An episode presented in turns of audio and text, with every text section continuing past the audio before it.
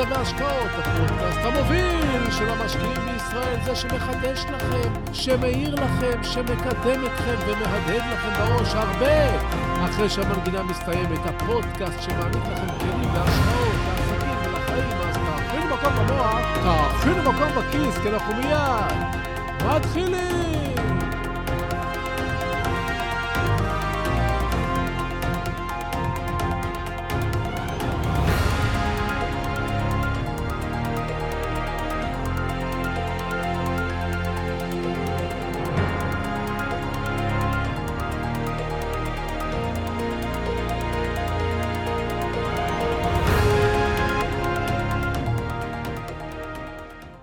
במהלך השנים הרציתי בהרבה מקומות בארץ שרצו לשמוע מה יש לי לומר, רצו לשמוע את דעתי ורצו ללמוד. הרציתי בפני הנהלות של בנקים בוועדת הכספים של כנסת ישראל, בוועדה שבחנה את הקוד האתי בפורומים בשוק ההון, שהתקיימה ברשות לניירות ערך עם הפרופסור אסא כשר. הרציתי בוועדת החינוך של חינוך פיננסי מטעם משרד האוצר, הרציתי בצה"ל, נפגשתי עם מנכ"לים, אנשי עסקים, שרים בממשלה, ראשי עיריות, קצינים בצה"ל ועם הרבה אנשים חכמים. אחת מסדרת ההרצאות שלי הייתה משותפת עם שחקן הכדורגל האגדי מוטלה שפיגלר. מוטלה שפיגלר נחשב לשחקן הגדול ביותר של כל הזמנים בכדורגל הישראלי, והיחיד שכבש שער במונדיאל.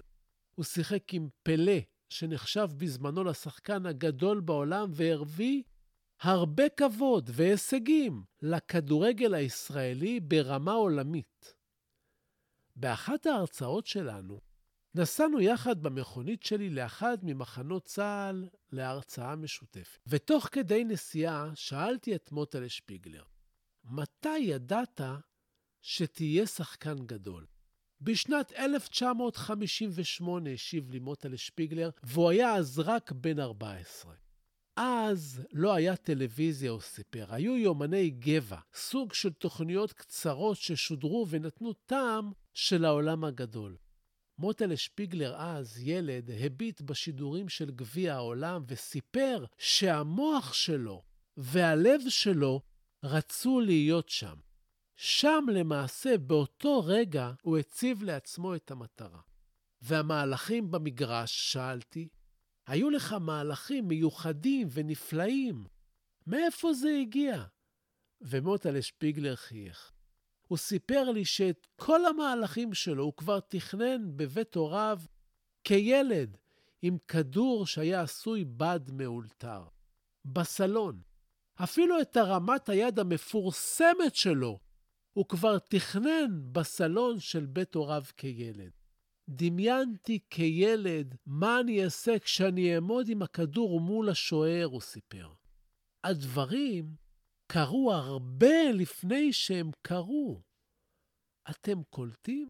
הסיפור הזה הוא מדהים, והוא חוזר על עצמו פעם אחר פעם אחר פעם עם אנשים שונים בסיטואציות שונות. אנשים שמצליחים, קודם כל מדמיינים את עצמם מצליחים. הם עושים את זה שנים לפני שזה קורה ממש. קחו את זה בבקשה לתשומת לבכם. אם לא תדמיינו את ההצלחות שלכם, לא תגיעו אליהן. תתחילו לראות את העתיד שלכם, והוא יתחיל להיווצר קודם כל בדמיון, ורק לאחר מכן, אחרי זמן, במציאות. יש דרך לעשות. צריך ללמוד, להבין, להתאמן, לאסוף עוד ועוד ידע, מידע, אבל ברגע שיש לכם תמונת ניצחון בראש, אתם תגיעו אליה. אם יש לכם מסגרת ריקה של תמונה, אין לכם לאן להגיע. דמיינו מה תעשו כשתגיעו מול שער עם הכדור הרבה לפני שתגיעו לשם. הבנתם את זה?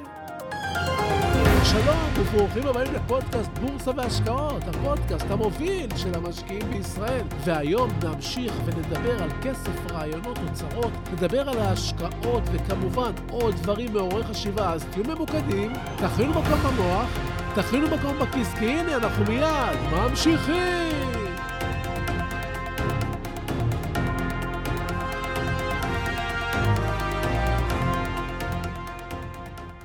החברים שלי הוא איש מוכשר בתחום המדיה הדיגיטלית. הוא עבד באחד מערוצי הטלוויזיה ועשה שם חיל. הוא היה מוצלח מאוד ומצליח מאוד. בתוך עולם התוכן של הטלוויזיה הוא קיבל הרבה פידבקים חיוביים מהצוות והרבה הערכה. הספקים החיצוניים שהוא עבד איתם ומכרו שירותים שהוא היה אחראי עליהם בערוץ, פרגנו לו מבוקר עד ערב. הבחור היה בתוך סיטואציה נהדרת, שבה כולם היו זקוקים לו. מוכרי השירותים שהיו תלויים בו, והמנהלים שלו שידעו לפרגן. בסיטואציה שנוצרה הוא היה אליל. ואז, יום אחד, הוא החליט שהוא גדול מסך חלקיו, והחליט לפרוש ולעבוד כפרילנסר. פגשתי אותו לפני שהוא עשה את הצעד הזה. הייתה לו משכורת חלומית, תנאים, מעמד, ולי היה נראה שלשחזר את כל אלה בשוק החופשי, זאת תהיה בעיה. הערתי לו על זה. אבל הוא היה עסוק במחשבה עם מי הוא יהיה מוכן לעבוד ועם מי לא, כי נראה לו שכולם יתדפקו על שערי הסטודיו החדש שהוא יקים. הבחור עזב. הקים עסק עצמאי, אבל הוא גילה כי התהילה חלפה כלא היה. הספקים שמכרו לו שירותים לא הזדקקו לו. אנשי הטלוויזיה כבר טיפחו אליל חדש. ובחוץ יש לא מעט ספקים של תוכן ושירותים, וככה הקסם שלו פג. החבר שלי שחכך בדעתו לפני שעזב למי הוא יענה ואת מי הוא יסנן, כי יש לו אלפיים איש ברשימת הטלפונים, נשאר עם טלפון דומם. לפעמים חוסר השובע הזה, זה האויב הכי גדול. ומדוע אני מספר לכם את הסיפור הזה? כי ישנן סיטואציות, ישנן מצבים שאדם מסוים מסוכרן כל כך עם הסביבה הקרובה שלו, הכל עובד כל כך יפה וטוב, שהוא בטוח לרגע שהוא הגדול מסך חלקי המערכת. ואז מתגנבת מחשבה שלא המערכת עושה אותי גדול, אלא אני עצמי, אני הגדול. ואז בצעד של יוהרה, טועים ומגלים שלא מחכה בחוץ כלום. אז אחרי שתדמיינו את ההצלחה ותצליחו כמו מוטה שפיגלר, תזכרו תמיד גם לשמר אותה ולשמור אותה. אם לא תהיה לכם גם ענווה וצניעות, ובעיקר עצמאות, תמצאו את עצמכם אחרי ההצלחה מתחילים מחדש. להצליח זו חוכמה אחת, ולשמר את ההצלחה זה חוכמה נוספת ולא פחות חשובה. כשגלגל התנופה שלכם עובד, תנו לו לעבוד. לפעמים כל מה שצריך זה ליהנות ולא להפריע. גם בהשקעות לוקח זמן להצליח, ואז אתם מוצאים את הנוסחה שלכם שעובדת. תנו לה לעבוד, תתחילו לאסוף רווחים, תמשיכו להיות צנועים וענבים, תמשיכו ללמוד ותראו ברכה. התחלנו עם משחק כדורגל, אז נמשיך עם תורת המשחקים. ביוני 2021 הושבע נפתלי בנט לראשות הממשלה. נפתלי בנט קיבל בבחירות רק כמה מנדטים, וכולם התפלאו. איך יכול להיות שאדם קיבל כל כך מעט, השיג כל כך הרבה? מי שמכיר את תורת המשחקים לא הופתע בכלל. גם אם יש רק שלוש מפלגות בישראל, אחת מהן קיבלה ארבעה מנדטים ושתי האחרות היו מקבלות 58 מנדטים כל אחת, לשלושתן ביחד היה את אותו כוח. כי כל מפלגה לא יכולה לעשות שום דבר לבדה. כדי להסביר לכם בקלות מהי תורת המשחקים, אני אגש ישר לסיפור המוכר בתחום תורת המשחקים, והוא דילמת האסיר. שני גנבים עם כובע גרב וכפפות פורצים לחנות תכשיטים בקניון בבאר שבע. הם מגיעים עם שק, לום, ברזל ומספרי פלדה גדולים. הם עולים בשעה 10 ו-30 בלילה לשדרת החנויות בקומת הכניסה, חותכים במספרי הפלדה את הבריח שיורד לרצפת דלת הזכוכית. הם נכנסים לחנות, ועם הלום והברזל הם שוברים את כל הוויטרינות, מכניסים הכל לשק, תוך כמה דקות ויוצאים לרחוב. אחרי כרבע שעה עוצרת אותם ניידת משטרה בתחנת דלק, בודקת את תא המטען שלהם ובוצעים בו את השק, את התכשיטים, את הלום ואת מספרי הפלדה. השוטרים לוקחים אותם אחר כבוד לתחנה ומכניסים אותם כל אחד לחדר חקירה אחר. עכשיו הם נחקרים. הם כמובן מכחישים שפרצו לחנות ואומרים שהם מצאו את הדברים האלה בתחנת הדלק ובדיוק רצו לקחת הכל למשטרה. ברור שהם משקרים, אבל במשפט הפלילי, כדי להרשיע, צריך הרבה יותר מספק סביר. צריך הוכחות חד-משמעיות וחותכות. ומי שמכיר את עולם המשפט יודע כי ההודאה היא אם כל הראיות. ברגע שהודית, הסיפור גמור. אם לא הודית, יש כאן דרך ארוכה ארוכה עד להרשעה. את מה שאתם מבינים עכשיו, הגנבים שלנו כבר יודעים מזמן. החוקר נכנס לחדר של אחד הגנבים ואומר לו, תראה, אנחנו יודעים שגנבת. אם תודה, תקבל עונש מופחת.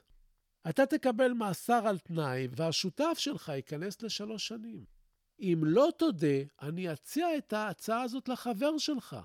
ואם הוא יסכים להודות ששניכם פרצתם, הוא ילך הביתה בעוד שעה, ואתה תשב שלוש שנים. בדיוק באותו הזמן נמצא חוקר אצל הגנב השני ומציע לו בדיוק את אותה הצעה. כאן מופיעה אצל כל אחד מהפורצים דילמה. אם הם ישתקו, זה יהיה הכי טוב לשניהם. אבל אף אחד מהם לא סומך על השני שישתוק. כבוד של גנבים, אתם מבינים? אם אחד יבגוד, הוא ילך הביתה והשני ייכנס לכלא לשלוש שנים. אם השני יבגוד, הוא ילך הביתה והראשון ייכנס לכלא לשלוש שנים. עכשיו, כל אחד מהפורצים צריך להחליט מה לעשות. המשחק הזה נקרא, בתורת המשחקים, משחק במידע מלא. הם יודעים את כל מכלול השיקולים, הם מכירים את האפשרויות, הם יודעים מה יקרה להם אם הם יחליטו לעשות כך או אחרת, והם צריכים להחליט. בסופו של דבר, על הבחירות שכל גנב יעשה על פי מה שנקרא שיווי המשקל של נש, שטבע ג'ון נש, הוא שכל אחד יחשוב על עצמו בלבד ויבגוד בחברו. ובכך שניהם ירצו בכלא את מלוא התקופה. ההחלטות שלנו הן לא רציונליות, כמו שאנחנו חושבים שהן. וכשבני אדם צריכים לבחור בין טובתם האישית לבין הסביבה, הם בדרך כלל יעדיפו את טובתן האישית. מכאן תורת המשחקים מתפרסת לאין ספור דוגמאות, ואני מציע לכם לקרוא ולהעמיק בנושא. כשתדעו יותר, תתפלאו פחות על דברים שקורים לכם. תורת המשחקים היא למעשה תולדה של תורת ההחלטות. המילה משחק מטעה, והיא בכלל השתרבבה ממחקר של צרמלו בשנת 1913, כשהוא בחן את הנושא של תורת המשחקים על משחק שח. שם, לתורת המשחקים, יש ייצוג נפלא. תורת המשחקים מתייחסת לכל ההחלטות שמישהו יכול לעשות, ושתשפיע על מהלכים של אנשים אחרים. תורת ההחלטות, לעומתה, תלויה רק בהחלטה שלי. בארצות הברית רץ שעשועון מאוד מצליח שעבד על העיקרון של תורת ההחלטות. משתתף מגיע לבמה, ומולו שלוש דלתות. מאחורי אחת הדלתות הייתה מכונית. אם המשתתף היה בוחר בדלת השלישית למשל, ומאחוריה ישנה מכונית, זכה המשתתף במכונית. אם לא הייתה מכונית מאחורי הדלת, אז הוא היה הולך הביתה. בתוכנית המשתתף בחר בדלת, נאמר בדלת השנייה. המנחה מונטי הול היה מגיע אליו ואומר לו, תראה, אני אפתח לך דלת אחת ריקה משתי אלו שנשארו. עליי, אם יש מכונית אחת, והמשתתף שלנו בחר בדלת השנייה למשל, לפחות אחת משתי הדלתות הנותרות נותרו ריקה, נכון? ואז המנחה פותח, נאמר, את דלת מספר 3, שהיא ריקה. מה שנותר לנו הן שתי דלתות סגורות. דלת מספר 2 שבחר המשתתף, שעדיין לא נפתחה, ודלת אחת שעדיין גם כן נשארה סגורה. עכשיו פונה המנחה למשתתף ושואל אותו, האם הוא רוצה להחליף את דלת מספר 2 שבחר בדלת מספר 1 שנותרה סגורה? מה אתם הייתם עושים? מחליפים לדלת מספר 1 או נשארים בדלת השנייה שבחרתם מלכתחילה? עכשיו אנחנו בתורת ההחלטות. מה עושים?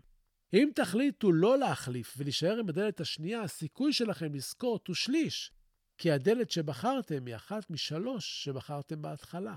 אבל אם נחליף ונבחר עכשיו בדלת מספר אחת, במקום דלת שתיים, הסיכוי שלנו לזכות הוא שני שליש. כלומר, הכפלנו את הסיכוי שלנו לזכות במכונית רק כי הבנו את תורת ההחלטות. עכשיו אני בטוח בדבר אחד, שאתם כבר מבולבלים. אז היום יש לכם שיעורי בית.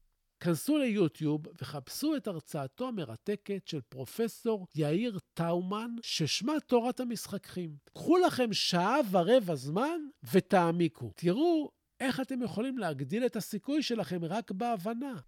וכדי להבין איך זה קשור לחיים בכלל, תשמעו סיפור. מספרים על בעל עיתון עשיר בארצות הברית שלפני כמה עשרות שנים ביקש להעלות את מחיר העיתון שהוא מכר מ-70 סנט לדולר אחד, מאחר ואסור לתאם מחירים. בעל העיתון אמר בריאיון לרדיו כי היה רוצה להעלות את מחיר העיתון לדולר, על מנת שזה יהיה יותר כלכלי לאור ההתייקרויות של הנייר ושכר העבודה. בעל העיתון השני בגודלו באותה תקופה שמע את המסר, אבל לא הגיב. בעל העיתון העשיר העלה אחרי פרק זמן את מחיר העיתון מ-70 סנט לדולר. הוא ציפה שבעל העיתון השני יעשה גם כך, אבל השני השאיר את המחיר על 70 סנט והחל ליהנות מקהל שרצה עיתון זול. ראה את זה בעל העיתון העשיר, והוריד את המחיר של העיתון מדולר אחד ל-40 סנט. 40 סנט זה מחיר הפסד. בעל העיתון השני הבין את העניין וידע שאם העיתון המתחרה יימכר במחיר הזה כמה שבועות, הוא יפשוט רגל. אחרי שבוע כבר שני העיתונים נמכרו בשער של דולר אחד. אתם הבנתם את זה? כשאתם שומעים בעיתון או בחדשות שחברה זו או אחרת מדווחת שהיא רוצה להעלות את המחיר, תחזרו לסיפור העיתונים. תחזרו ללמוד את תורת המשחקים ותבינו איך הדברים עובדים. העולם שמתחת לפני השטח לפעמים הרבה יותר מרתק ממה שאתם מסוגלים לדמיין. אתם הבנתם את זה? אם כן, אז לפינת הטיפים שלנו.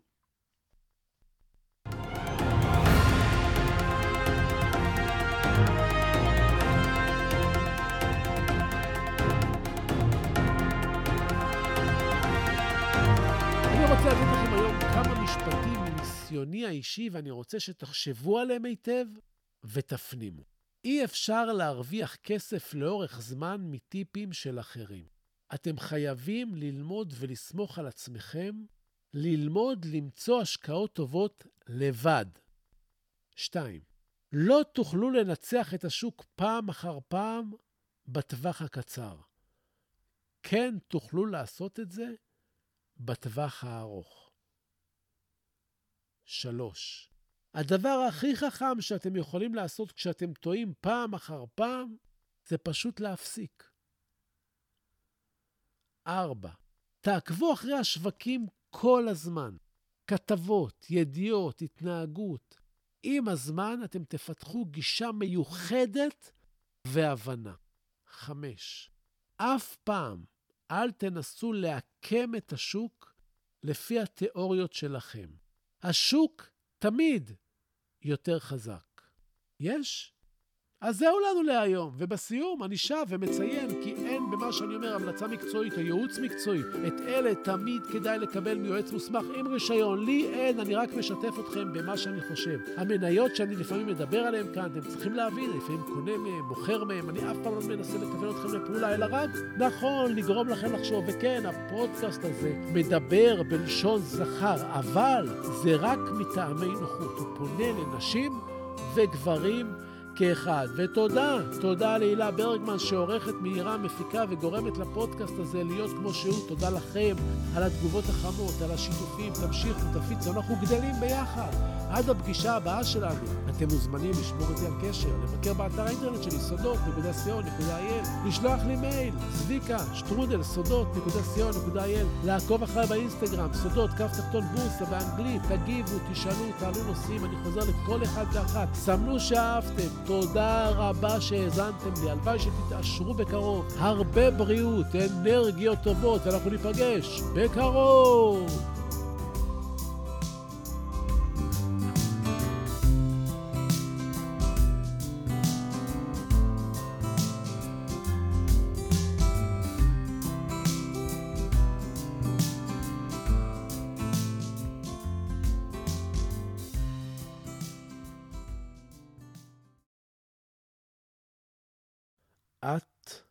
גובע פבלו נרודה. אט-אט גובע מי שלא נוסע, מי שלא קורא, מי שלא שומע מוזיקה, מי שלא מוצא את החן בתוך עצמו. אט-אט גובע. זה שהורס את האהבה לעצמו. זה שדוחה עזרה מושטת. אט-אט גובע. זה המשועבד להרגליו. החוזר יום-יום על אותם המסלולים. אט-אט גובע. זה שלא מחליף את המותג, שלא מחליף את צבע הלבוש, שלא משוחח עם מישהו שהוא לא מכיר.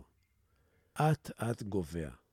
זה שמתחמק ממערבולות החושים, המונע מעצמו תשוקות המחזירות את הברק לעיניים ומשקמות את הלב ההרוס. אט-אט גובע. זה שלא מסובב את ההגה, כאשר הוא לא מאושר, מעבודתו, ממעשיו, מאהבתו. אט-אט גובע. זה שלא מסכן את הוודאי, או הלא ודאי, בכדי ללכת אחרי החלום. אט-אט גובע. זה שלא מרשה לעצמו, אפילו פעם בחיים, לברוח מהעצות הנבונות. חיה היום, סכן היום, עשה היום, עשה מיד. אל תסכים לגבוה לאט. עשרת המכשולים, אל תסרב לאושר.